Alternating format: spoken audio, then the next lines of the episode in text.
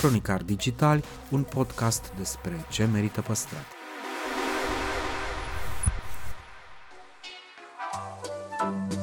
Podcastul Cronicar Digital promovează patrimoniul cultural în rândul tinerilor, scuturând de praf și prejudecăți interacțiunea cu istoria și cultura. Între Heritage și Cool, invitații, vedete, influencer și experți vorbesc despre propriile preocupări și pasiuni. Ne dezvăluie ce e important pentru ei și ar dori să transmită mai departe, care este relația lor cu patrimoniul românesc și ce înțeleg prin patrimoniu personal, pe chill și fan, ca între prieteni. Moderatorul podcastului este jurnalista de cursă lungă Diana Popescu. Cu noi episoade în fiecare joi.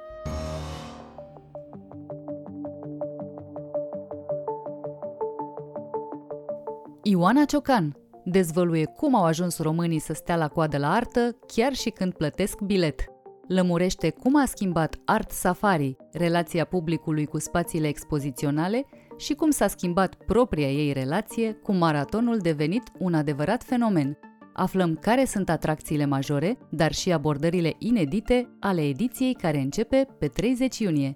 Adică eticheta o să zică John Lennon și Yoko Ono sau prințul Harry și Meghan, prințul Charles și Lady Di nu o să zică neapărat lucruri despre autor. Poveștile lor de dragoste sunt uh, în, de aproape analizate în etichetele extinse la care echipa National Portrait Gallery a lucrat. Uh, să știi că lucrările sunt deja pe teritoriul României, se despachetează și se montează as we speak. Interviu în secțiunea Cultura la purtător. Ioana, bine ai venit la Cronicar Digital. Ce bine îmi pare să te aud!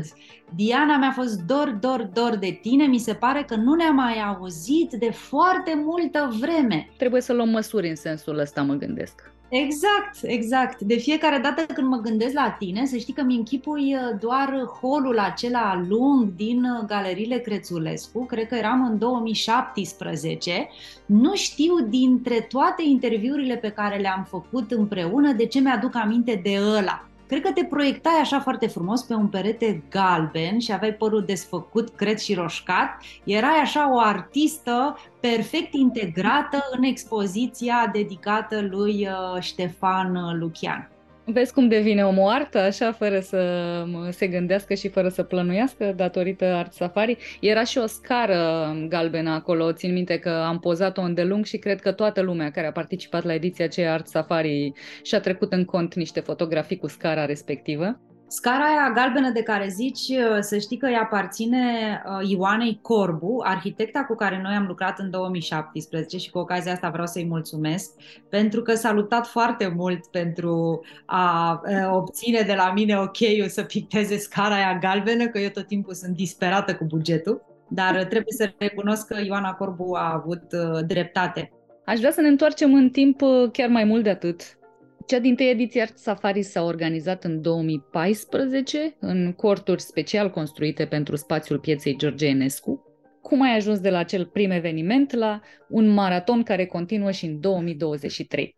Dacă ar fi să menționez pe cineva, să știi că o să o menționez pe Diana Dochia, pentru că ea a realizat prima expoziție Art Safari în 2014 în structurile acelea Uh, muzeale din uh, piața George Enescu și uh, mi-aduc aminte că în momentul în care am văzut cu toții pe Facebook uh, Art Safari pe vremea aceea târg de artă, primul târg de artă din România, toată lumea pe Facebook a comentat uh, ca de fiecare dată ce prostia asta, de ce e un târg de artă, cum adică primul târg de artă în 2014, dar știți ce se întâmplă, Diana? Oamenii au o memorie foarte, foarte, foarte scurtă și uh, îmi place să-i amintesc uh, pe cei care au făcut lucruri, așa cum e Diana Dochia. Deci Diana Doche a făcut o treabă foarte bună cu târgul de artă de pe atunci, Art Safari în 2014 și tot Diana a avut această idee absolut creață odată cu decizia de a emigra în Germania, uh, să lase Art Safari pe niște mâini uh, pe care ea le-a considerat bune. Eu nu eram deloc apropiată de Diana Dochea, ne știam așa razant profesional, așa că am fost foarte uimită că mi-a dat un telefon și mi-a zis, uite Ioana, nu ne cunoaștem așa de bine, dar eu știu uh, ce faci tu la proiectul 1990 și uh, emigrez în Germania, mi-ar plăcea ca acest proiect pentru care am pus trup și suflet, Art Safari, să fie continuat de tine. Să știi că eu i-am zis nu Dianei Dochia, pentru că am zis ce să fac eu? Târg de artă, pe mine nu mă interesează târgul de artă și art safari, ce prostie asta, cum adică se numește art safari, ce nume este ăsta? Uh, nici nu-mi trece prin cap uh, să fac așa ceva, dar Diana a insistat uh, foarte mult și cred că am cedat undeva în luna octombrie, iar Diana m-a sunat în mai și din mai până în octombrie m-a sunat în continuu. Uh, și uh, mă bucur că am avut încredere, de fapt, în flerul ei și că am uh, preluat în totalitate frâiele Art Safari și l-am adus unde mi-am dorit și anume am abandonat cu totul Târgul de Artă în 2017 și acum Art Safari face doar expoziții muzeale, doar, doar expoziții uh, curatoriate, cu foarte mare atenție, ba mai mult, uh, a reușit să realizeze niște parteneriate uh, internaționale care sunt uh, onorante pentru zona asta a Europei, nu pentru București, ci pentru zona asta a Europei, cum ar fi National Portrait Gallery sau Victoria in Albert de la Londra. În 2015 ați deschis un spațiu complet atipic, parcarea supraetajată de la Ciclop de pe Bulevardul Magheru și mă întrebam care a fost miza de a expune artă într-un loc atât de neobișnuit, aflat într-o stare nu tocmai glorioasă la momentul acela. Păi mi-aduc aminte că după ce am văzut expoziția Dianei, uh, am zis că da, e o idee foarte bună să facem niște structuri muzeale, pentru că și Freeze Masters se întâmplă niște structuri muzeale temporare, și Philadelphia Museum are un eveniment care se întâmplă jumate înăuntru, jumate în afara muzeului, uh, dar pe de altă parte nu am dorit uh, să fac în același uh, loc acest eveniment, Uh, și ideea de atunci, uh, de acum mai aproape un deceniu, a fost uh, ca de fiecare dată Art Safari să deschidă pentru public uh, clădiri uh, abandonate, clădiri care nu știm cum arată, nu știm ce se întâmplă în spatele lor, trecem așa zilnic unii dintre noi pe lângă ele, dar nici nu ne întrebăm ce e cu ele, doar ne ferim de atenție ca de tencuiala. Și uh, am uh, început să străbat la picior uh, zona centrală a Bucureștiului și, bineînțeles, că am luat-o și eu la rând. Cărturești, Patria, Lido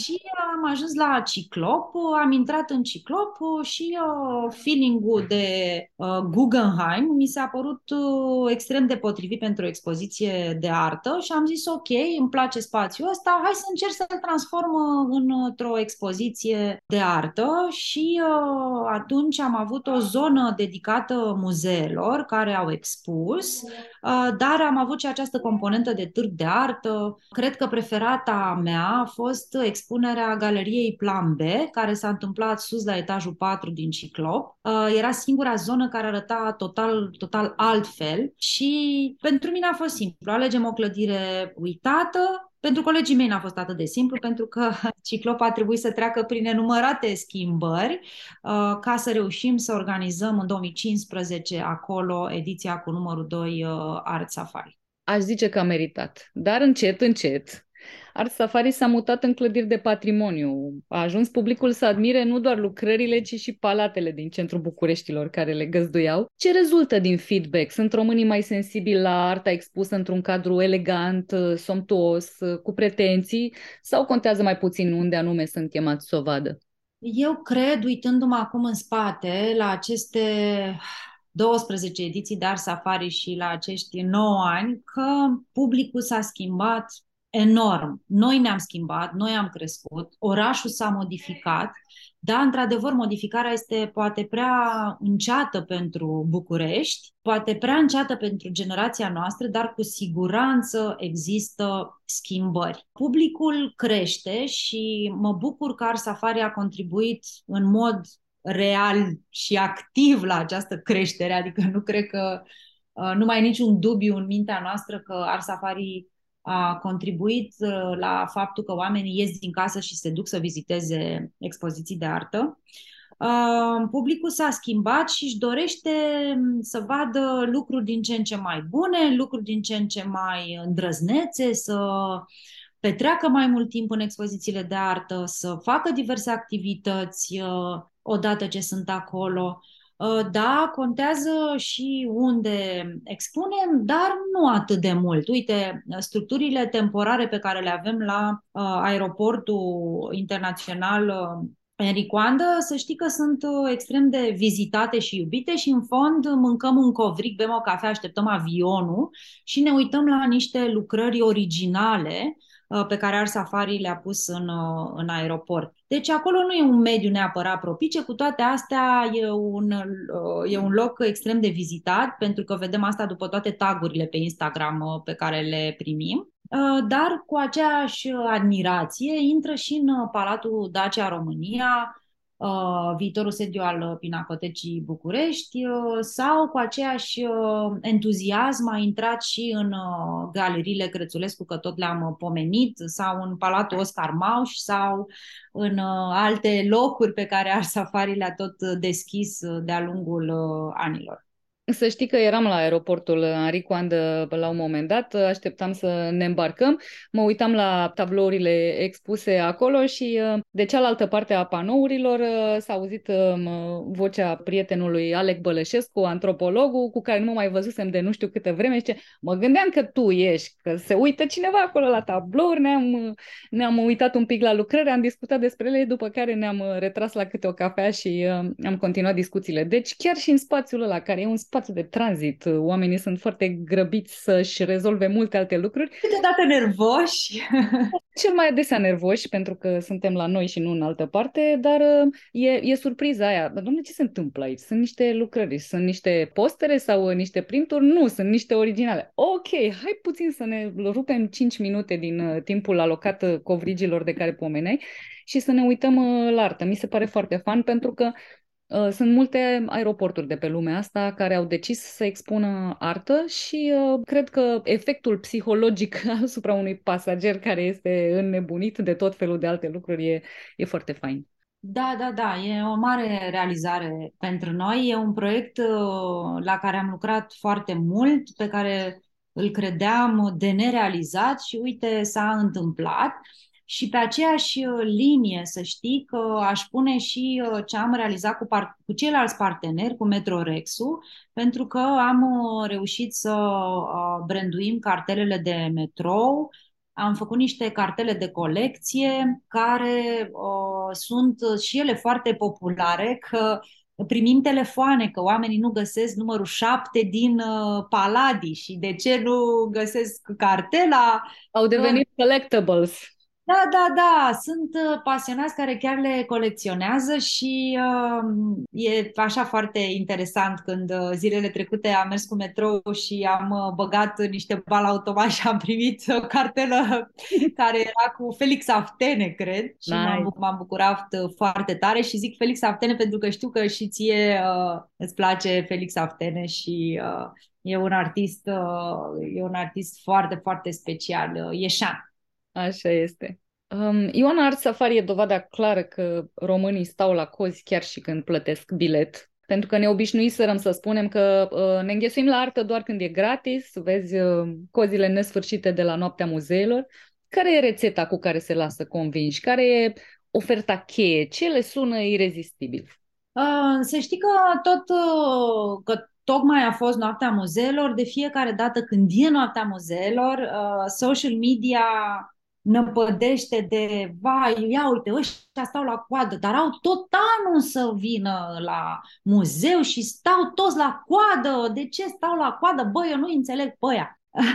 să știi că eu sunt uh, una din uh, alea care stă la, de fraierele care stă la coadă de noaptea muzeelor, pentru că e o ieșire foarte frumoasă cu prietenele mele, iar coada aia înseamnă să vedem și alți oameni, să-i auzim, să vorbim cu ei, să ne băgăm în seamă și să petrecem niște timp împreună, bucurându-ne că oamenii uh, stau la coadă ca să vadă artă. Cred că nu există o rețetă neapărat uh, în, uh, în a avea sau nu succes un eveniment, cred că ar trebui să fim un pic mai înțelegători când există o coadă, pentru că ea poate să existe din diverse motive, cum ar fi Uh, sunt foarte mulți oameni care vizitează expoziția în momentul ăla și experiența noastră de vizitare n-ar fi una bună dacă nu așteptăm ca niște oameni să plece, ca după aia noi să putem intra. Sau e foarte cald și crește temperatura în interior și atunci trebuie să așteptăm puțin să se răcească sau să ajungă la temperatura normală pentru că nu putem să avem variație mai mare de 4 grade uh, și așa mai departe. Deci cred că ar trebui să fim un pic înțelegători cu această coadă în general, uh, dar așa cum ziceam Diana, oamenii sunt din ce în ce mai uh, înțelegători și uh, una din uh, plăcerile mele la Art Safari, să știi că este să ies la coadă, să vorbesc cu oamenii, să îi ascult pentru și să le explic de ce așteptăm. Și am avut o discuție foarte interesantă chiar acum când am avut uh, lucrările de la Bruckenthal uh, expuse, când uh, un grup de adolescenți, cred că cel mai mare avea, nu știu, 16-17 ani, era un grup de șase, le-am și oferit bilete gratis la Ars Safari la următoarea ediție. Au zis, da, da, noi vrem să intrăm, că trebuie să mergem la film și avem bilete la film și nu puteți să ne lăsați să stăm, uh, să sărim coada. Și le-a zis că nu pot să-i las să sară coada, că uite, trebuie să așteptăm, că sunt alți oameni înainte și că dacă vrem o țară ca afară, trebuie să stăm și la coadă. Și după aia una a dat așa un coc către celălalt, zice, da mă, când a fost cu mama la Louvre, am stat un pic afară, dar eu nu credeam că și în România trebuie să stăm. Și după aia le-am zis, da, da, uite, nu e vorba de România sau de uh, Franța, e vorba că, uite, sunt mulți oameni înăuntru în avion când vă duceți, uh, e un număr limitat de locuri, așa e și aici. Uh, și e foarte interesant să stai la coadă să vorbești cu oamenii. Și uh, mai era un grup vesel, vesel, vesel de doamne care venise de la Iași și care erau super entuziasmate că se stă la coadă. Ce bine pare că stă la coadă? E ca în afară, mai știi când a fost la Milano? E ca la coadă, e ca în afară, ca în afară. Și e foarte simpatic. Ai toate felurile de oameni. Unii care vor să intre în față, alții care țipă la tine și te boscorodesc și te fac în toate felurile, alții care sunt entuziaști și întorcându-mă totuși la întrebarea ta, toți oamenii ăștia cu toate personalitățile lor nu pot avea o rețetă pentru care un proiect uh, face sau nu o coadă. Cred că e doar foarte multă muncă, foarte multă muncă, Diana, și uh, uh, foarte multă dorință de a realiza proiecte din ce în ce mai bune. E foarte interesant că am plecat și am scăpat de cozile alea care erau întotdeauna asociate cu comunismul și cu lipsurile și am ajuns la un alt fel de coadă care ne-a adus în sfârșit în rândul lumii civilizate. Coada la artă, mi se pare magic. Da, e de fapt coada de respectului de vizionarea unei opere de artă, pentru că le-am zis și lor uh, atunci cu Brucantor a fost într-adevăr foarte mare aglomerație, le-am zis dacă intrați toți în cameră și sunteți aici 150 de oameni, nu o să puteți să vedeți lucrarea. Vă aduceți aminte pozele alea de la Mona Lisa când nu vezi decât mâini cu telefoane, așa că nu puteți să intrați decât câte 15, câte 15 ca să vă puteți bucura de lucrare. Uite, dacă vreți, vă las pe toți acum, dar o să vezi că nu puteți să vedeți lucrarea. Nu și vă fac niciun serviciu, da. Exact, dacă le explici, să știi că oamenii tind să înțeleagă surpriză, surpriză. Dacă le petreci puțin timp cu ei și le explici, înțeleg și au acel aha moment, uh, ceea ce face experiența lor de vizitare de fapt mult mai bună. Uite, oamenii uh, stau la cozi, oamenii află lucruri, se educă, se schimbă modul în care se raportează la evenimente de felul ăsta. Cum s-a schimbat de la an la an modul în care tu, creierul operațiunii, ai privit Art Safari și te-ai raportat la această creație?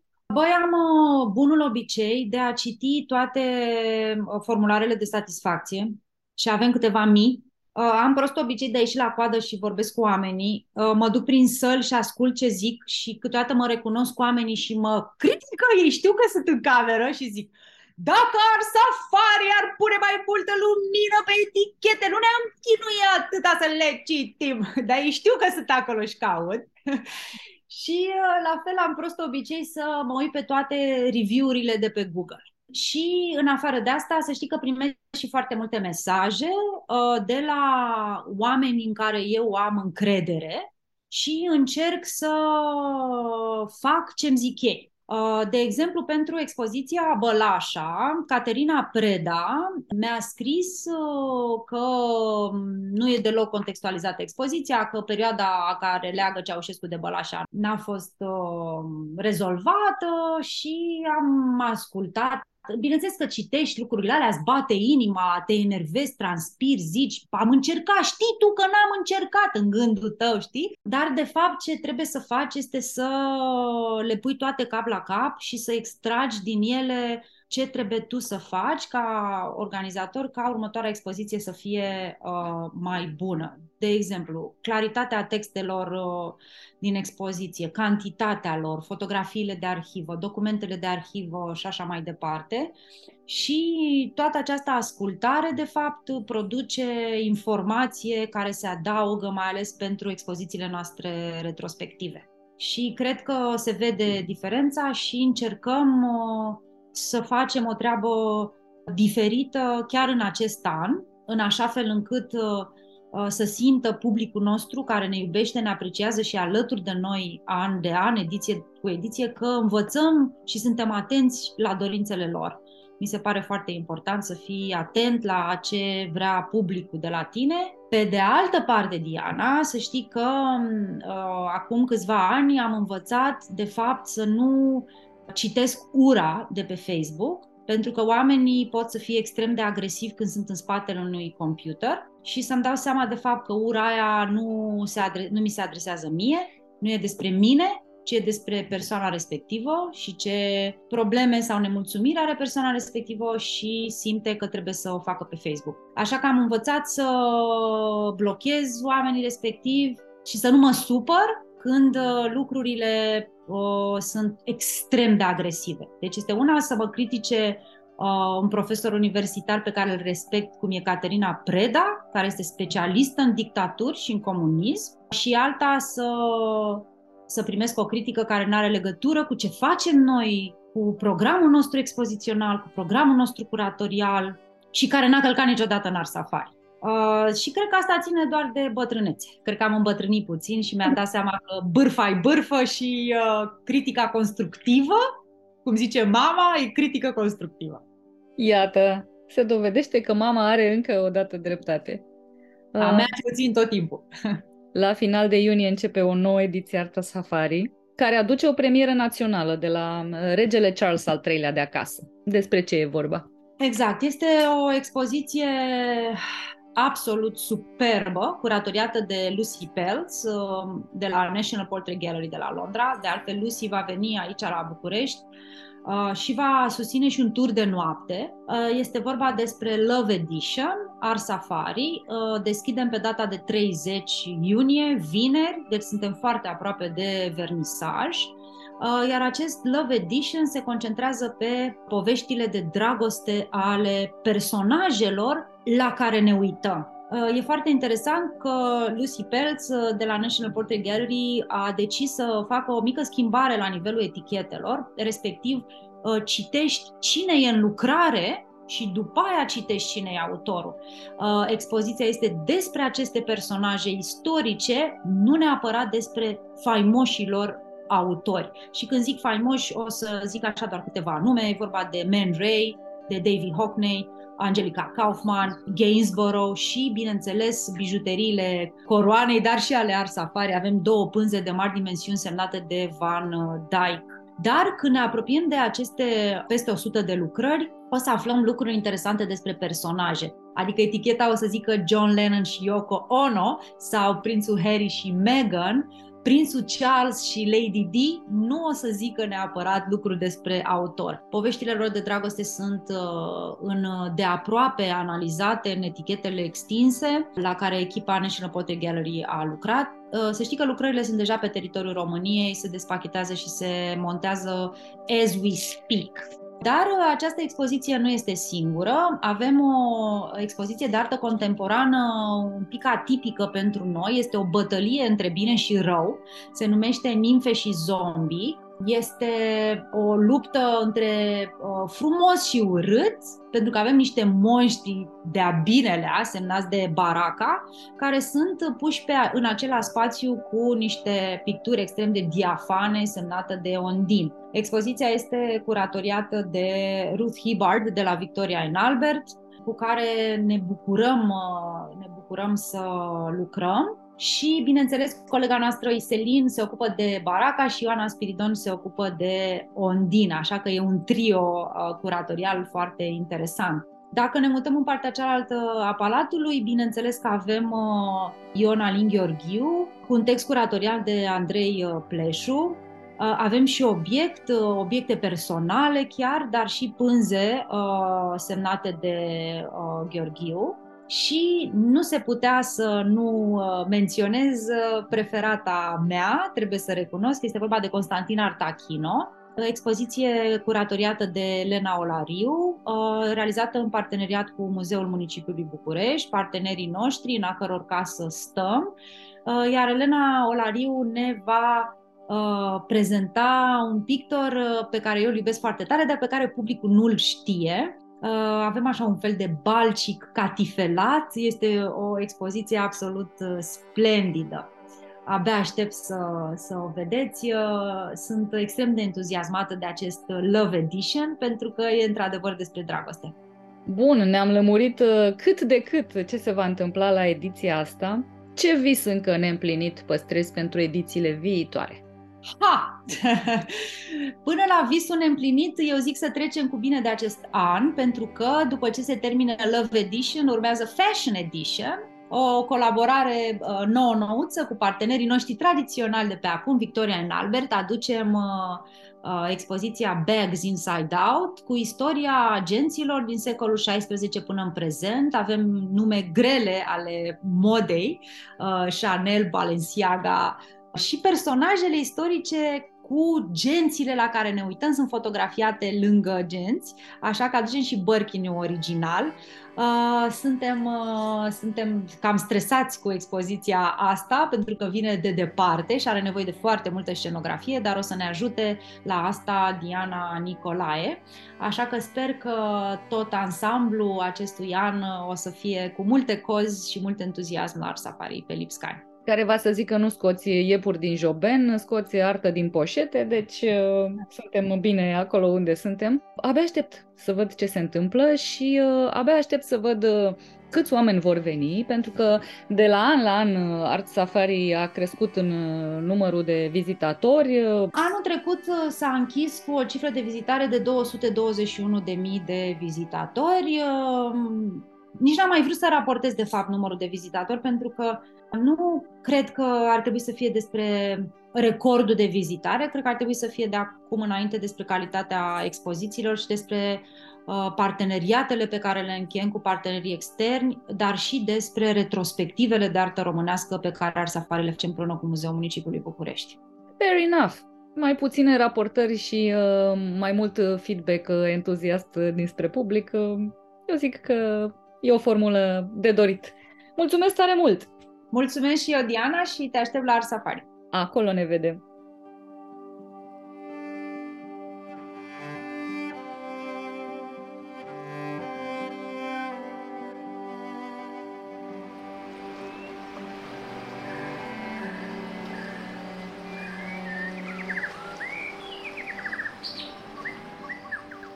Cronicar Digital, un podcast despre ce merită păstrat.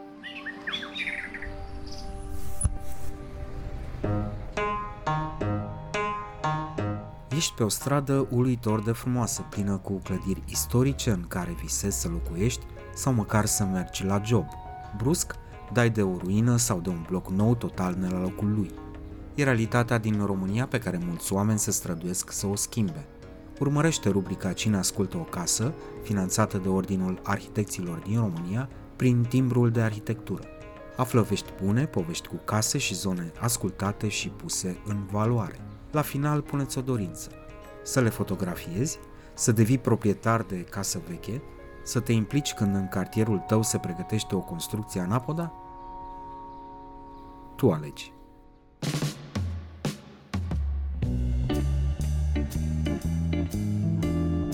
trecerea timpului nu afectează casele vechi de multe ori atât cât le afectează investițiile moderne cu bani. Ne dăm seama că sărăcia e cel mai bun prieten al patrimoniului în România. Faptul că nu s-a intervenit pe case sau pe peisaje, neintervenția aduce degradări cu timpul, dar ele sunt mult mai mici decât ce face omul cu bani. Arhitectul Eugen Pănescu aduce în discuție principalul punct nevralgic al modului în care ne raportăm la trecut, patrimoniu și urbanism, responsabilitatea te încarci cu uh, niște beneficii ale responsabilității păstrării și apărării unei moșteniri a generației și asta e patrimoniu. Nu, nu e lista monumentelor. Lista monumentelor este doar un instrument. Demontează mitul Clujului perfect și face lumină asupra epopeii fascinante care începe odată cu achiziționarea unei case vechi.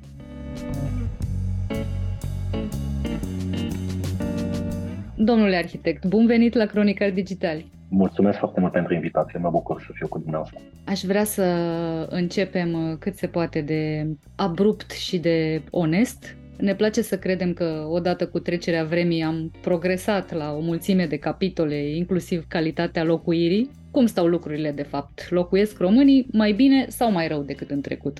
În principiu, aș zice că locuiesc mai bine. Deci, cred că pe ansamblu, cu siguranță, condițiile de viață s-au îmbunătățit. Și uh, locuirea uh, e un concept, să spunem, și e un cumul de, de indici, să spunem, de calitate. Unii dintre ei, cu siguranță, sunt incontestabil mult mai bun decât uh, acum 30 de ani. Asta e comparația pe care o facem, nu? Uh, în această întrebare este uh, înainte și după Revoluție, să spunem. Dar uh, cu siguranță aș zice că la suprafețe, la calitatea materialelor, lucrurile s-au îmbunătățit semnificativ. Deci, mai ales comparativ cu anii 80, când dificultățile economiei s-au simțit foarte mult și în calitatea construcțiilor.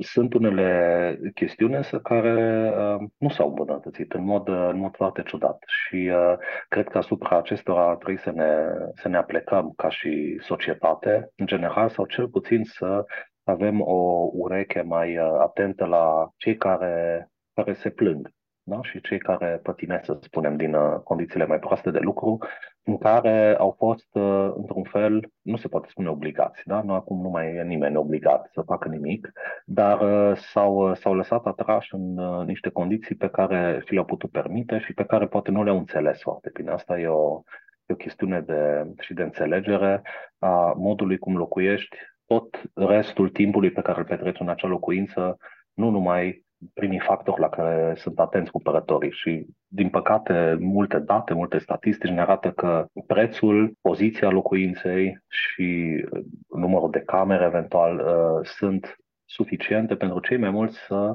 accepte să cumpere o locuință. Uh, ceea ce e de multe ori se dovedește a fi, a fi prea puțin pentru că înțelegerea poziției, tot ceea ce ține de ansamblu, de vecinătate, chiar de apartament sau de acea casă, uh, le descopere, din păcate, prin propria experiență. Nu sunt, uh, nu sunt ajutați să-și traducă în înțelegerea lor tot ceea ce ține de locuință. Și asta e, e o chestiune care e de înțeles într-un fel, pentru că dezvoltarea s-a petrecut foarte rapid și nu, nu și-a mai luat nimeni timp să, să sprijine rezidenții să înțeleagă mecanisme economice combinate cu o viteză foarte mare și cu o dorință de, de a satisface o nevoie a pieței, ne-au adus sau ne-au pus pe cap, să spunem așa, ne-au pus pe cap niște obiecte și niște locuințe care sunt acum cu noi, sunt pline de oameni. La noi tema locuințelor goale nu există, practic, da? chiar dacă sunt câteva exemple.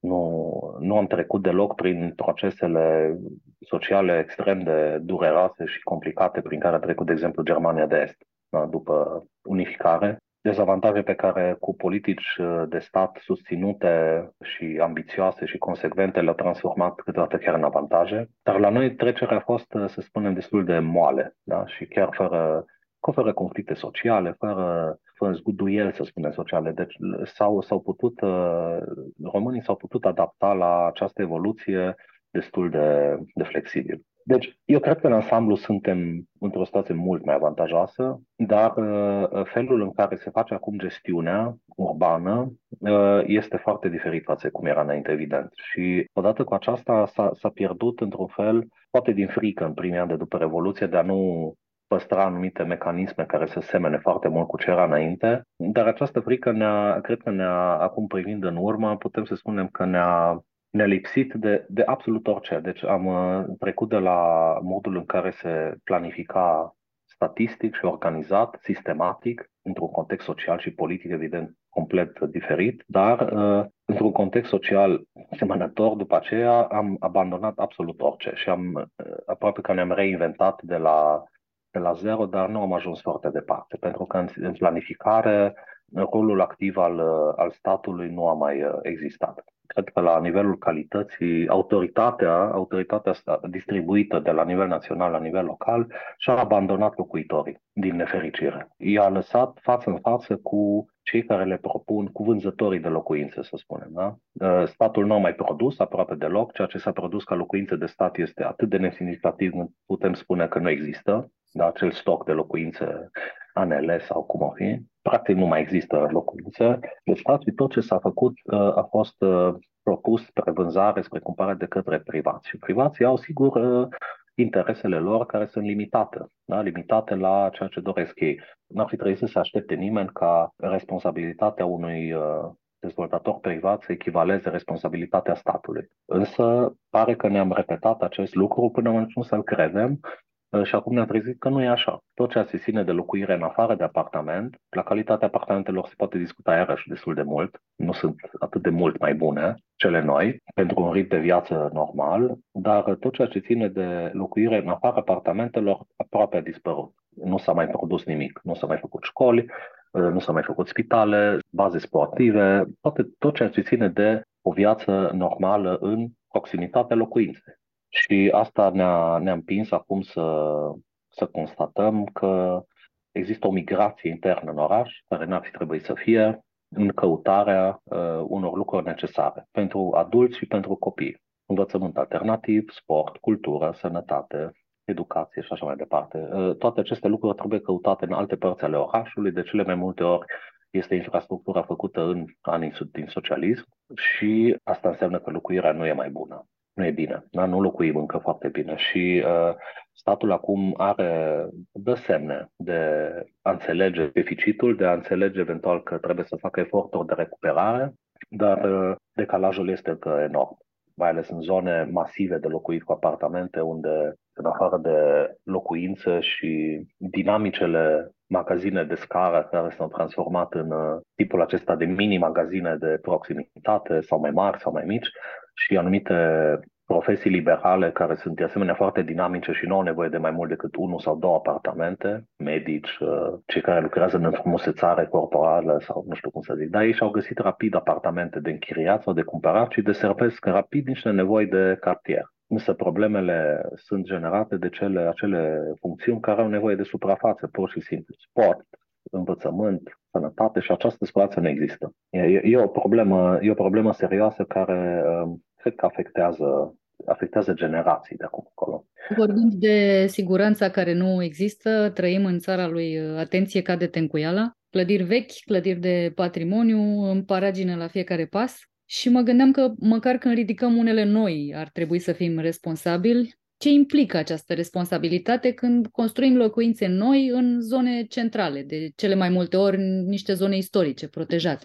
Da, responsabilitatea e, să zicem, de două feluri, da? Uh, dar nu sunt egale. Uh, ele din 100%, dacă îmi faci așa un procentaj, uh, responsabilitatea legiferată, clară, oficială, acoperă, după părerea mea, până spre 90%. Avem, avem un sistem de, de legi normative, metodici, din fericire, după părerea mea, stabil și bine pus la punct. Deci uh, avem multe probleme în țară, dar nu că nu avem destule legi. Da? Avem câteva, poate prea multe. sau Asta e o temă la care putem reveni.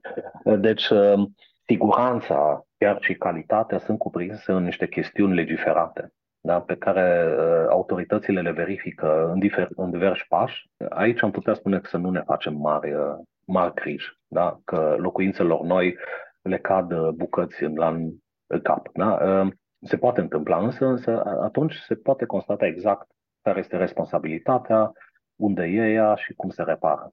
În cazul uh, imobilelor existente, e o discuție diferită și aici e un alt tip de responsabilitate pe lângă cea directă uh, și legală care există pentru acei proprietari. E un fel de responsabilitate, revin din nou la stat. Uh, mi se pare important să discutăm și să înțelegem rolul statului. Faptul că trăim într-o democrație după socialism nu înseamnă că statul dispare. Deși, în mod șocant, multe persoane doresc ca statul să nu mai aibă rolul, da? să nu dicteze, nu spună nimic, pur și simplu să existe undeva într-un colț pentru că ne-a chinuit 50 de ani în uh, comunism. Și e, asta pentru mine e șocant pentru că sunt persoane uh, cu carte, cum se spune, și chiar antreprenori și de succes și au, uh, au impresia că toată lumea se descurcă la fel de bine ca ei. E foarte complicat uh, dialogul cu, cu asemenea parteneri. Dar uh, eu nu sunt printre ei, vă spun, și din cauza aceasta analizez foarte mult rolul statului și mă bazez pe rolul statului în a sprijini și a face ceea ce părticelele mici din societate, noi să spunem, nu putem împreună. Interesul comun e întotdeauna mai mult decât suma intereselor individuale. Și um, responsabilul pentru protecția acestui interes comun nu poate fi decât statul. Nu cred că e nimeni nici dornic, nici capabil să înlocuiască acest rol. Și responsabilitatea statului față de uh, fondul construit istoric, degradat sau nu, trebuie să fie prezent. Trebuie să investigăm, trebuie să o cerem, trebuie să o putem verifica, mai ales în cazurile în care, în mod cronic și cantitativ imens, aceasta se întâmplă. Nu mai poate fi o problemă izolată că una dintre familii sau mai multe familii nu reușesc să-ți renoveze casa. Tipul ăsta de probleme există peste tot în toate țările, dar dacă nu e o familie, ci sunt sute de mii de familii, zeci de mii de familii, înseamnă că e o problemă de altă natură și trebuie văzut cum această problemă se poate ameliora cel puțin parțial. Și aici uh, uh, aș vrea să deschid discuția despre scheme de sprijin. E ceva ceea ce a ajuns la noi prin import de cunoștință, chiar și import de bani.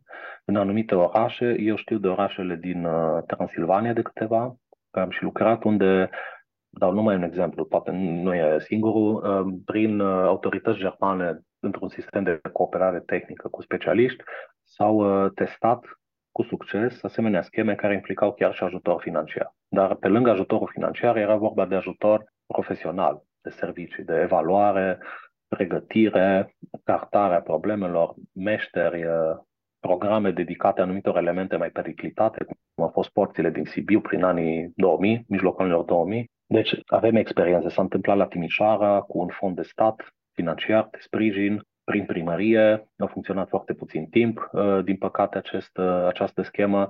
Apoi orașele au preluat aceste modele și au oferit anumite scheme de ajutor directe prin bugetul local la momentul respectiv, din câte știu eu, prea puțini participanți au avut aceste scheme, deci nu putem spune că au avut un succes uh, deosebit, însă uh, bazele lor există. E ceva ce poate fi analizat și continuat cu niște condiții poate mai atractive, mai corecte, mai, mai echilibrate pentru a continua aceste reparații, pentru că imobilele istorice sunt niște situații foarte mai complicate da? și uh, nu e de ajuns să fii un meșter care întinde zugrăveală și tencuială, trebuie să știi puțin mai mult.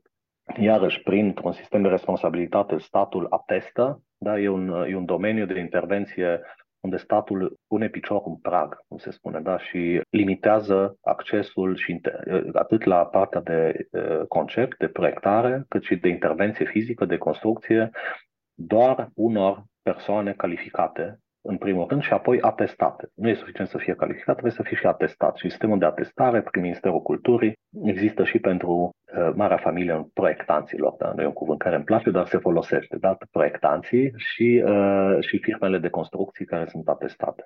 Însă fondul construit de patrimoniu, vreau să insist, pentru uh, ascultătorii noștri, nu se restrânge doar la imobilele sau, sau ansamblurile sau siturile sau peisajele care sunt clasate ca monument. Acestea sunt puține față de valorile moștenite pe care le avem de la generațiile anterioare și dacă aceste imobile protejate cu statut corect, legal, care se impune chiar în cartea funciară, uh, au o situație relativ bine structurată de intervenție, ei bine, toată moștenirea, tot restul moștenirii, până la situațiile difuze, să spunem, pe care o parte din societate nu le înțelege, în anii 60-70, da? E o, e o altă temă a patrimoniului uh, recent sau tânăr, cum se spune, toate aceste situații nu mai sunt reglementate. Ele sunt la fel ca orice imobil nou și uh, cred că trebuie să ne găsim instrumente prin care să recunoaștem valorile chiar în plus față de cele care sunt deja recunoscute. Și aș fi vrut să mai discut niște chestiuni care sunt uh, conflictuale în societate. De partea de intervenții în zone istorice, densificare, toate temele astea care sunt uh, demonizate la extrem, așa, și, ne, și în primul rând neînțelese, după părerea mea, sunt uh, sunt niște chestiuni de care nu vrea să se ocupe nimeni, pentru că a văzut că iese cu scandal, să spunem așa, și atunci nu mai vrea nimeni să atingă de ele. Sunt copilul nimănui și ele sunt necesare. Și uh, nu înseamnă că densificarea e versus conservare, poate fi plus. Orașele noastre, mai ales zonele zonele slabe, să spunem, da? cum sunt zonele istorice. Zonele istorice sunt zone slabe, de fapt, la presiune ele trebuie înțelese și apărate și ajutate și ele să se transforme. Nu sunt toate zonele istorice rezervații, ca la Sighișoara, cetatea din Sighișoara. Aia e o rezervație. Acolo putem spune că societatea noastră și țara se poate scuti de investiții noi. Da? Acolo nu. Dar uh, celelalte zone care sunt amestecate și jos prin, uh, prin alte orașe nu, nu au acest statut. Niciunde. Asta înseamnă că presiunea aceasta transformării trebuie negociată și trebuie tradusă cu niște elemente de traducere. Da? De ce faci asta? Cum se întâmplă? Care e calitatea? Ce urmărești? Și la noi aici e, e fail, da, deocamdată, pentru că sunt aceste chestiuni, dar nu au fost adaptate la nivelul conflictual pe care îl presupun. Dacă să înțelegi de ce câteodată e acceptabil să dai jos o casă veche, chiar dacă e veche, cu valoarea e iarăși subiectiv, ca să faci una nouă. Sau de ce e acceptabil să transformi o casă veche, să o să o etajezi puțin sau să o extinzi sau să nu, nu înseamnă că o dai jos și păstrezi, îi refaci o bucățică de fațadă și o lipești pe tura nouă. Nu, nu, tocmai la asta nu ne referim. Da? Deci societatea nu știe ce e bine și rău în chestiunea asta. E, e o confuzie. Asta e o temă și cealaltă temă care e iarăși foarte confuză și are nevoie de mai mult este regenerarea urbană. Da? E o chestiune care e finanțabilă acum și dacă e finanțabilă, intră pe lista primarilor uh, dornici să titorească, da? să facă, să cheltuie bani și e complet neînțeleasă. Da? E, e o temă care, poate nu e tema podcastului, dar vă zic totuși că e una din chestiunile care atinge zonele istorice destul de mult. Se vorbește că se regenerează cartiere istoric, nu știu cum, dar de fapt cartierul ăla primește, nu știu, asfalt sau nu știu ce primește, două stații de autobuz sau nu știu, o refacere de perculeț și regenerarea e văzută ca așa un fel de sumă de mici proiectele sau mai mari. Da? Când de fapt este un proces. Și procesul acesta e un proces care implică utilizatorii zonei, locuitorii și lucrătorii, cum vreți așa, în termen concret, cei care utilizează zona. Și uh, doar acest proces social, să spunem, crește responsabilitatea și nivelul cultural general al societății. Dar de asta nu se ocupă nimeni. Deci asta nu e pe agenda absolută a nimănui, cu excepția unor ONG-uri de tineri mai degrabă, de multe ori, care se ambiționează să tragă de societate, cum să, să traverseze băbuța strada împotriva voinței ei. Cam asta, sunt, asta fac ONG-urile la noi. Iau băbuța și o împing și o conving să treacă strada, că ea nu, nu vrea, că ea nu e bine și pe partea aia. Deci știe că trebuie să ajungă dincolo. E complicat. Dar odată traversată strada s-ar putea să... Îi place, îi place, da, da, sigur. Este o idee bună, da.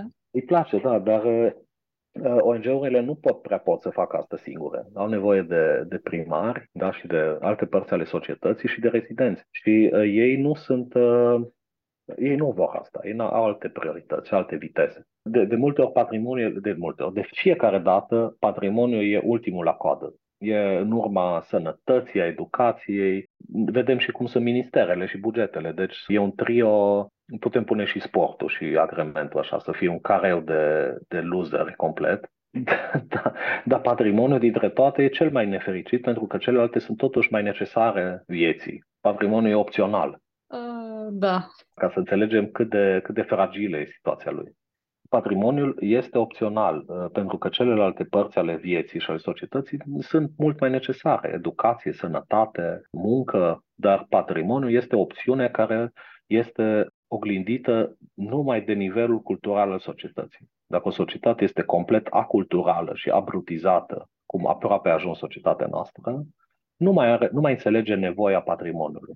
Și nevoia patrimoniului mai mult decât impusă sau strigată de legi sau de stat. De lista monumentelor e, e un instrument bun, corect, dar slab. Și de multe ori îl face mai multe dezavantaje, în loc să fii mândru că ai un imobil pe lista patrimoniului, toți se feresc ca de naiba să fie acolo. Deci un fel de lista pedepsiților. Lista neagră. Da, neagră într-un fel. Lista pedepsiților, cel puțin proprietarii privați, asta cred, că dacă ajung acolo nu mai fac nimic cu casa aia, nu mai voi să facă nimic. Asta, asta e textual discursul majorității. Dacă am casa pe lista monumentelor, nu mai pot să fac nimic cu ea. Faci orice să ajungi acolo, mai bine o dărâm.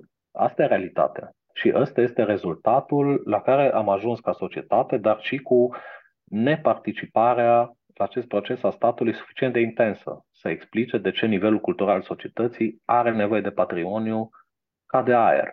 Da? E, e un element vital al, al societății, dar el este perceput ca ultimul la coadă, cum spuneam, ca opțiune. E perceput doar ca dioxidul de carbon uh, din aer, da. Da, da, da, într-un fel. Și uh, asta, asta se oglindește în bugetul național, asta se oglindește în practica profesională, în părerile societății și a, a deținătorilor de patrimoniu, inclusiv instituționale, adică um, când privații dețin o casă de patrimoniu, ei mai, mai ai speranța că o fac și o repară. Când instituțiile dețin case de patrimoniu, mai ales, ei nu se mai ating aproape de nimic și le, le maltratează în modul cel mai șocant, de multe ori. V-aș ruga să nu mă deprimați uh, în această seară de luni, pentru că o să am o săptămână proastă cu toate. mă mai invitați mâine și discutăm vesel. nu că marțea sunt trei ceasuri rele, deci e clar că o să dăm din da, nou. Nu și mie, da.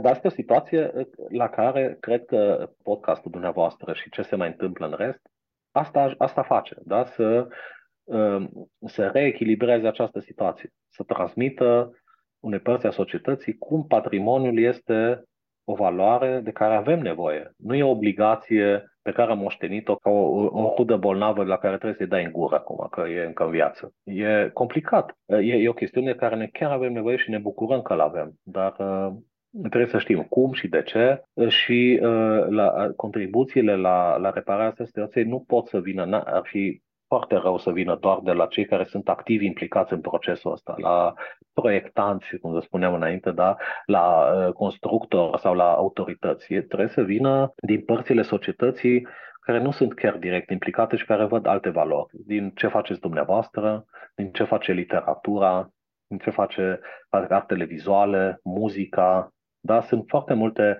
elemente, când spuneți de ascultă o casă, cu siguranță nu vă referiți la proiectanți da? sau, la, sau la tâmplari sau la, sau la zugravi. Da? Deci nu, eu n-aș zice să... Deși chiar ascult o casă când crapă da? sau când face zgomote, dar și orașul se ascultă, dar uh, sunt atât de multe exemple de felul cum literatura vede oraș sau muzica sau nu știu, și, și uh, asta se referă și la părțile vechi de oraș, și la cele noi.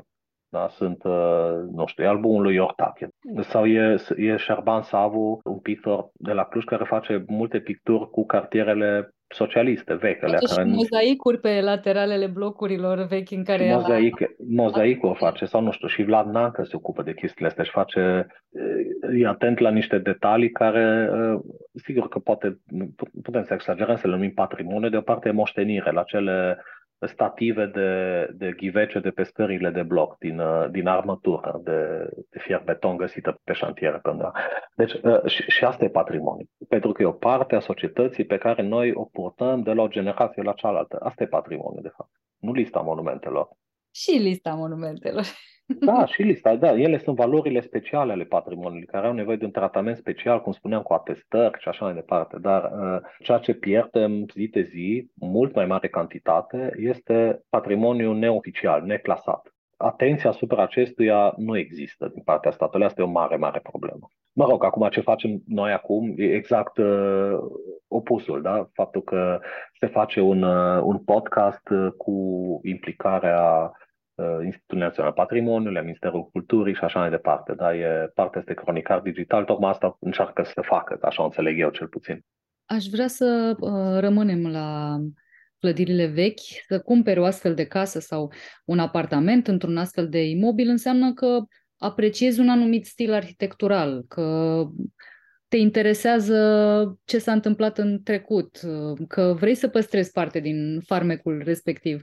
Da, e de preferat ca investiția să rămână în niște limite, iar um, locuința să fie la anumite standarde. La ce să fim atenți când cumpărăm o casă veche, ca să nu fim dezamăgiți ulterior și să ne trezim într-o uh, gaură neagră a cheltuielilor? Da, da e, o, e o temă, cum se spune, noua română, tricky, ceea ce e foarte complicat și sper să nu se simte nimeni într-un fel, niciun fel ofensat, să, să, ne, să cunoaștem nivelul cultural da, al, al acestui mobil și al zonei și poate cu ocazia asta și al nostru personal, să, să ne cunoaștem uh, și să ne lărgim limitele culturale, pentru că atunci când ne uităm la o casă veche, devenim un tip de cumpărător mai special. Eu cred că mai bun. Pentru că um, înțelegem că există anumite valori. Acum, sigur, pot exista excepții în care e o, un pont da? poate fi un pont sau căutăm în o anumită poziție sau cartier și atunci suntem uh, mai uh, sunt, suntem atenți chiar și la casele vechi. Dar sunt cumpărători care caută în mod explicit case vechi, da? pentru că uh, se simt atrași de acel context și un context cultural și trebuie să ne, să ne clarificăm ce anume ne atrage. E o anumită mândrie, cred că, e o anumită formă de generozitate, de a te îngriji de un, un partener mai vechi de oraș, de, de o casă. De, e, se umanizează relația cu, cu casele. Am avut uh, multe discuții cu, cu prieteni sau cu necunoscuți care vorbeau despre case sau despre apartamente ca despre persoane. Le iubeau, așa și spuneau și le iubesc și le înțelegeau și uh, își uh, identificau poveștile, căutau istorii cu case, ei vorbeau cu vecinii, înțelegeau cum s-a creat acel cartier, care a fost evoluția istorică. Uh, și asta te face un om mai bun, cred că, și mai, uh, mai urban. Da? E să fii interesat și să cunoști contextul și să fii mândru de el uh, și să vrei să fii parte din el pentru viitor, atât în prezent până în viitor. Însă, din păcate, asta nu te scutește de probleme da? și iarăși de responsabilitate, pentru că intervențiile pe o casă veche uh, sunt nu numai mai delicate, și mai, uh, mai speciale. Se pot face bine sau rău. Aici aș vrea să rămânem puțin că binele și rău sunt niște chestiuni foarte subiective. Răul mai puțin. Răul e destul de obiectiv când îl faci, că e, e iremediabil de multe ori. Însă binele se poate face în mai, cu mai multe intensități. În, în uh, practica profesională și administrativă se vorbește de intervenții corecte. Da? Deci cuvântul corectitudine apare foarte des în evaluări dacă la comisii, de exemplu, sau cine se uită, da, ai, ai făcut corect sau n-ai făcut corect. Și corectitudinea de intervenție, după părerea mea, nu poate să fie decât specifică în anumite perioade. Transformările, chiar și reparațiile, uh, sunt niște chestiuni subiective, care țin de gustul epocii în care trăim epoca privită așa ca generație, puțin mai larg, da? nu, mai multe cincinale. Și uh, în perioade, sunt perioade în care a fost apreciată intervenția contemporană, da? să fie văzută intervenția contemporană diferită față de substanța veche, adică să se vadă intervențiile rând pe rând suprapuse. Cumva suntem într-o perioadă similară acum. Au fost uh, perioade în care s-a apreciat numai refacerea inițială, corect, la, similară cu situația inițială, ca o restaurare și perceptele restaurării s-au schimbat și sunt în permanentă evoluție. Asta vrei să știm într-un fel, dar uh, e periculos pentru că atunci putem să ne, să ne spunem că totul e permis pentru că, uite, atunci era așa, acum e altfel, uh, nimeni nu poate să știe, de fapt sunt mocturi, eu fac cum știu eu, că așa vreau eu. Da?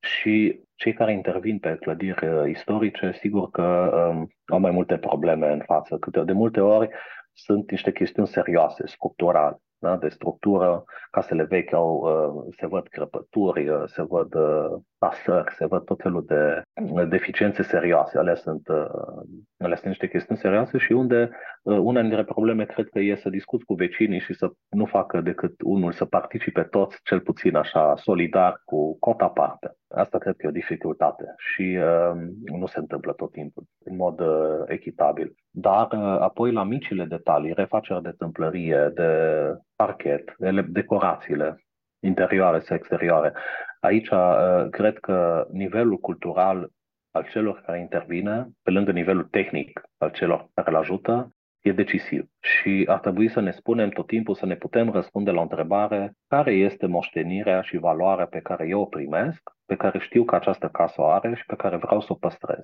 Pentru că altfel putem să ne spunem cu tot o altă poveste și să nu mai facem nicio decorație, să înlocuim toate ferestrele, toate tâmplăriile, tot parchetul, toate sobele, să le dăm afară, pentru că povestea de fapt a rămas în poze, de fapt nu prea e, nu mai am cu cine lucra și atunci facem ceva puțin mai uh, modern. Chiar dacă vroiam, sigur, ne spunem uh, povestea celui care a vrut, dar n-a putut. Și asta e, e o chestiune care necesită ambiție și consecvență și mai mulți bani, de multe ori, însă um, trebuie să ne, să, să ne scotocim, să spunem în suflet, la generozitate și cumva o ambiție. Dacă suntem răspunzători, odată ce primești cheile unui, fie că ai dat bani pe ele sau nu, da?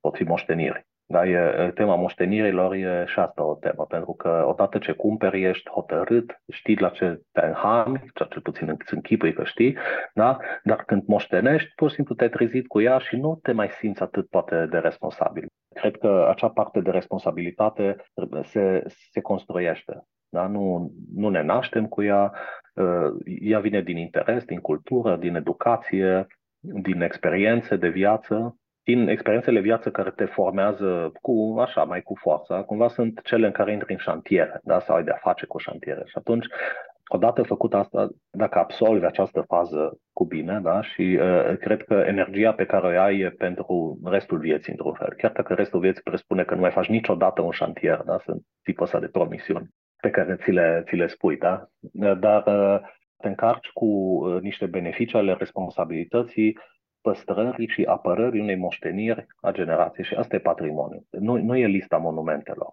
Lista monumentelor este doar un instrument cu o anumită eficiență și cu, uh, cum să zic eu, o chestiune obiectivă. Însă patrimoniul este și subiectiv, este ceva ce depășește puțin uh, un instrument de stat. Și asta cred că proprietarii de case vechi înțeleg pe pielea lor și cei mai mulți cred că se transformă în oameni mai buni trecând prin toate problemele care epuizează mental, fizic sau financiar de, de multe ori. Vin la pachet, dar uh, eu, eu sunt optimist aici pentru că, uh, în ciuda multor motive care să-ți uh, ciobească sau să-ți fure cu tot optimismul, le vedem în jur. Da? Și suntem cumva, poate setați să le vedem pe acelea cu precădere. Ar trebui să avem ochi și pentru imobilele care se renovează, chiar dacă renovările nu sunt răsunătoare, da? nu apar în presă, nu sunt, uh, sunt doar niște imobile private cu niște locuințe sau altceva. Dar sunt. Da? Deci față de anii 2000 sau anii 90, cu siguranță sunt mai multe. Se, se văd cu o cantitate mult, mult mai mare, după părerea mea. Și mai ales în orașe unde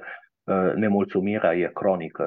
Situația proastă a patrimoniului e cronică, cum e București sau nu e numai București. Noi tindem să dăm exemplu București prin cauza cantității și a vizibilității, însă sunt și alte orașe unde acest tip de, de intervenție corectă, să folosesc eu termenul ăsta, sau față de starea inițială a imobilului cu câteva transformări mai mici care se referă și sunt reversibile. Asta, rever, reversibilitatea e, probabil că ați mai discutat la podcast aici de, ace, de asemenea concept. Da? Dacă faci niște transformări, se poate să fie luate fără să distrugi și mai tare imobilul. Da? Dacă următorul ocupant vrea să le elimine, să aibă, să-i faceți treaba ușoară. Bună vecinătate peste generații, da, e. Exact. Da. Casele trăiesc mult mai mult decât oamenii și e, casele istorice mai ales. Casele moderne au pierdut această longevitate.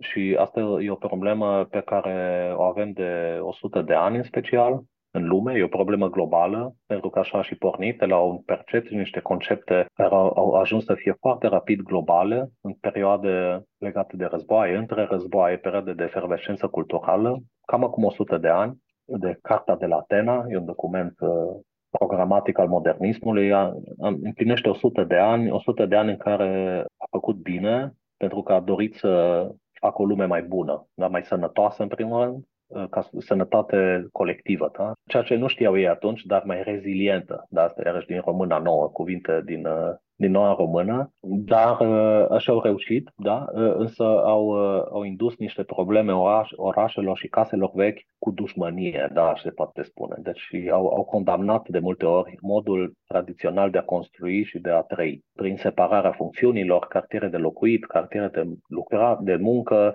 zone de agrement, toate sparte și separate în orașe, cu niște uh, imagini despre legăturile dintre ele cu autostrăzi suprapuse, cu separări de pieton, ton de mașini, sunt niște ilustrații care păreau viitorul uh, de dorit și acum ne înfioră, cel puțin pe mine sunt, mi se pare înfiorătoare și inumane, dar uh, acelea nu s-au făcut, însă clădirile s-au făcut și zonificarea separată. Și asta ne, ne-a făcut, uh, una din problemele orașelor noastre, că trebuie să circulăm în diferite zone ale orașului pentru muncă, agrement, sănătate, locuințe, dormit și așa mai departe, dar nu avem acele legături uh, imposibile și de nedorit, suspendate peste orașe și așa mai departe, unde să ajunge repede, da? și avem toți străzile vechi cu câteva îmbunătățiri. Și uh, asta cred că cel târziu în pandemie s-a dovedit că zonele amestecate, mixte, cum se spune, da, e un alt cuvânt așa mai nou, sunt cele care sunt cele mai umane și cele mai eficiente, de fapt.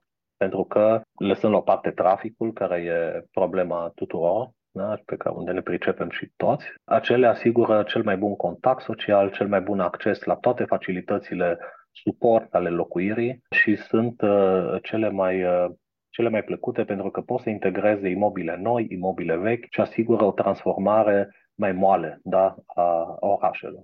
Orașele se transformă, asta e de, de neevitat și n-ar trebui să, să susținem că orașele sunt de neatins, da? chiar și cartierele, decât cu motive foarte, foarte bune și uh, sunt greu de găsit aceste motive, pentru că transformarea se petrece, suntem alte, chiar dacă luăm într-o casă veche, restaurată, exact la fel ca în 1850, noi nu suntem persoanele din 1850, nu mai trăim viața din 1850. Sunt, avem altă viață, alte nevoi, alte necesități, alte haine, alte modalități de comunicare, ne încălzim altfel. Deci, uh, transformarea e absolut necesară și e firească. Da? Trebuie să o înțelegem și la nivel de imobil și la nivel de oraș.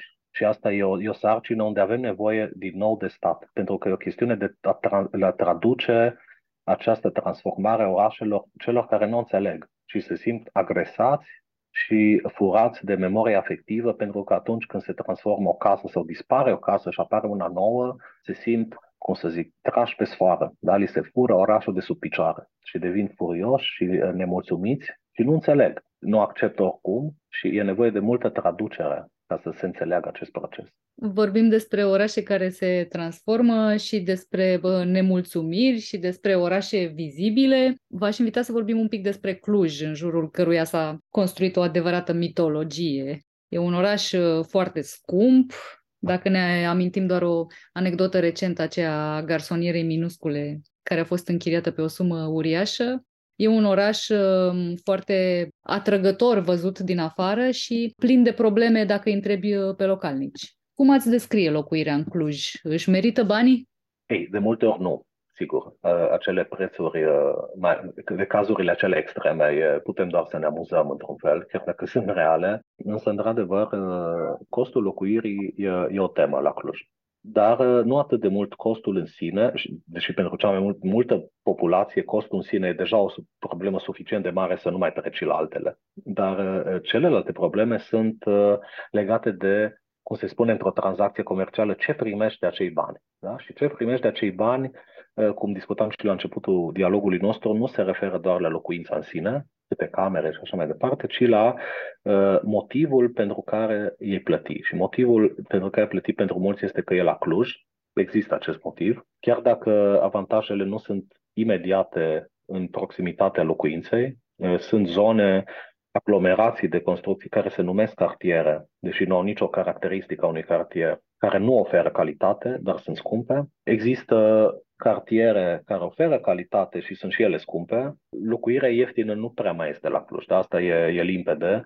Um, însă aș vrea să, să nuanțez puțin ce a zis la început, că e un oraș scump, dar care nu oferă locuire. E, e un oraș scump, dar are și calități. Da? Și sunt niște calități care au fost obținute dificil, aș spune. Nu, nu, uh, Cluj n-a pornit dintr-o situație avantajoasă în anii 90 și 2000.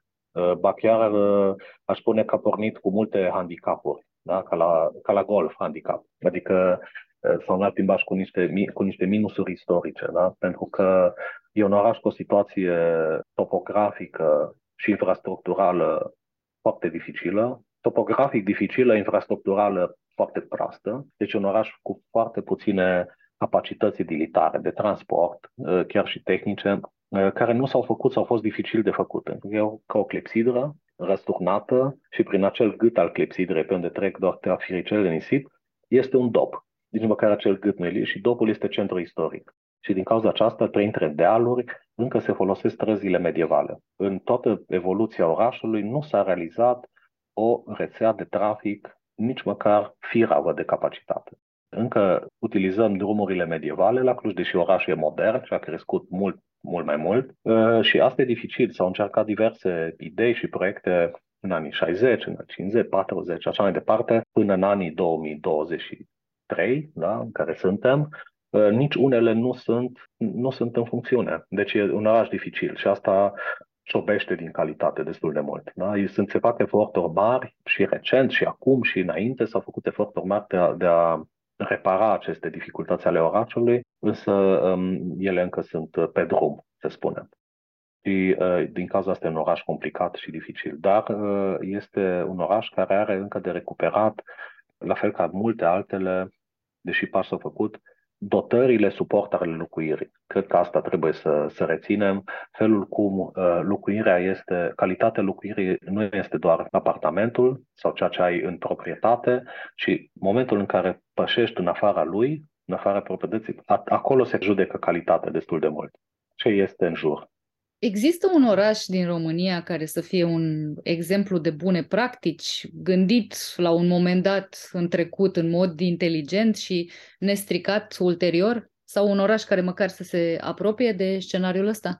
Uh, integral nu aș risca să numesc unul, dar cred că pe, bucă, pe bucățele, așa, sectorial, uh, se, se pot da exemple. Da? Felul cum anumite orașe au reușit în anumite domenii să fie mai bine pregătite sau să aibă mai mult noroc, nu știu, să e un factor uh, complicat, trebuie analizat, nu e doar uh, să fie mai inspirate, mai decise, mai ambițioase, dar cred că din întrebarea dumneavoastră înțeleg că ne-am putea referi și la orașe noi, da? în, în socialism, de s-au făcut, sau în perioada anterioară, s-au făcut orașe de la zero în țară. Avem, sunt, sunt mici, dar uh, cartiere așa mari de la zero s-au făcut foarte multe și uh, ele au niște calități uh, care acum sunt descoperite, absolut valabile, da? cartierele mari, planificate.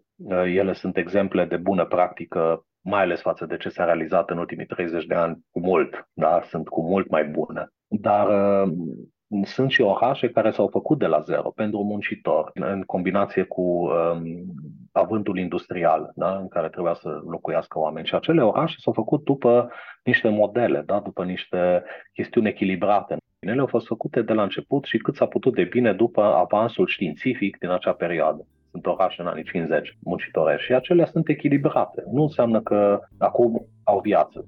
Însă la prima parte a întrebării, pe sectoare, așa să spunem, sau pe, pe anumite teme, sunt orașe care sunt recunoscute, să spunem, da? pentru că se vorbește de patrimoniu, refacerea de patrimoniu.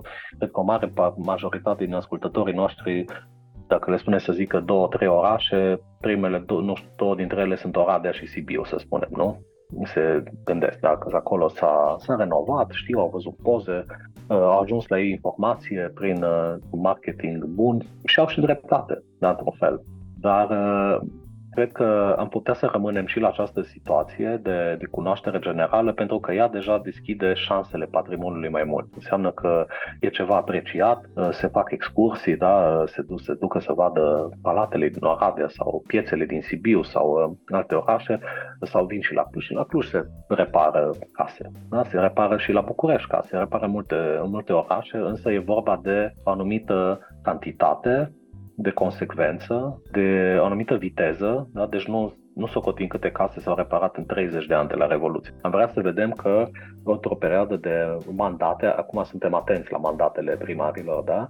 și la numele primarilor care își asumă și își arogă aceste, aceste beneficii, s-a întâmplat o cantitate de renovări sau de reparații și sunt Alba Iulia, nu știu, sunt, sunt suficiente exemple, dar sunt suficiente exemple să ne dăm seama că avem nevoie de mult mai multe și să ne dorim ca și alte orașe să, să ajungă să facă ceva vizibil. Deși eu cred că în toate orașele se întâmplă câte ceva, dar acel câte ceva sunt picături așa pe piatra încinsă, cum se spune. Da? Și uh, sunt de asemenea orașe la care ne gândim cum lucrurile nu se întâmplă tot așa în mod cronic. Cred că Bucureștiul e, e dat încă de exemplu, deși sunt multe semne că situația se întâmplă și altfel, dar nu știu, Brăila, Arad, sunt niște orașe cu patrimoniu foarte valabil și care sunt încă într-o stare de delăsare atât de mare, cantitativă și cronică, încât uh, patrimoniul e frică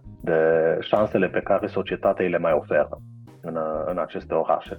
mai vorbind că uh, unele din degradări, asta e o altă chestiune așa ironică într-un fel, uh, unele dintre degradări ale patrimoniului există, dar uh, trecerea timpului nu afectează casele vechi de multe ori atât cât le afectează investițiile moderne cu bani. Ne dăm seama că sărăcia e cel mai bun prieten al patrimoniului în România. Faptul că nu s-a intervenit pe case sau pe peisaje, neintervenția aduce degradări cu timpul, dar ele sunt mult mai mici decât ce face omul cu bani când pune mâna pe ele. Și uh, am discutat deja de asta, știu, nu vreau să mă întorc la acea temă, însă e, e o situație unde trebuie să tratăm cu înțelegere chiar și neintervenția asupra patrimoniului și să ne dăm seama că în uh, perioada sălbatică prin care trecem, n-am trecut pe tot, cred, de anii după Revoluție, multe clădiri, așa degradate cum sunt, au supraviețuit mai bine ele așa cum au putut, decât uh, dacă s-ar fi intervenit asupra lor. Pentru că asta ar fi însemnat niște, poate niște distrugeri iremediabile sau eliminări cu totul. Eu aș propune totuși să-i uh, urăm patrimoniului nu uh, o sărăcie lungă care să-l conserve cât de cât, ci niște oameni care să aibă și bani și educație sau măcar curiozitate și interes pentru casele asupra cărora se opresc și pe care să le păstreze cât de cât și să le ajute să, să ajungă și uh, la cei care vin după. Ce ar trebui să știe că au parte de ajutor. Ei nu sunt singuri, cum se spune așa, la, uh, în multe alte situații diferite. Uh, uh, acei proprietari nu sunt singuri. Au oricând sprijin din partea autorității statului, chiar prin Institutul Național Patrimoniului, dacă ar fi să numim așa un vârf de, de lance, dar și prin alte instituții Uh, sau prin ordinul arhitecților, dacă e cazul, prin care pot să primească sfaturi, consultanță, modele și să știe că uh, nu trebuie să facă totul de capul lor cu meșterii, da, cum se întâmplă de multe ori. Bun, asta e vestea bună a momentului. Da. Oameni buni cu bani, nu sunteți singuri. Mulțumesc tare mult, domnule arhitect. Mulțumesc și eu. Simt că au rămas multe lucruri nediscutate, dar poate să mai avem ocazia. Cu siguranță.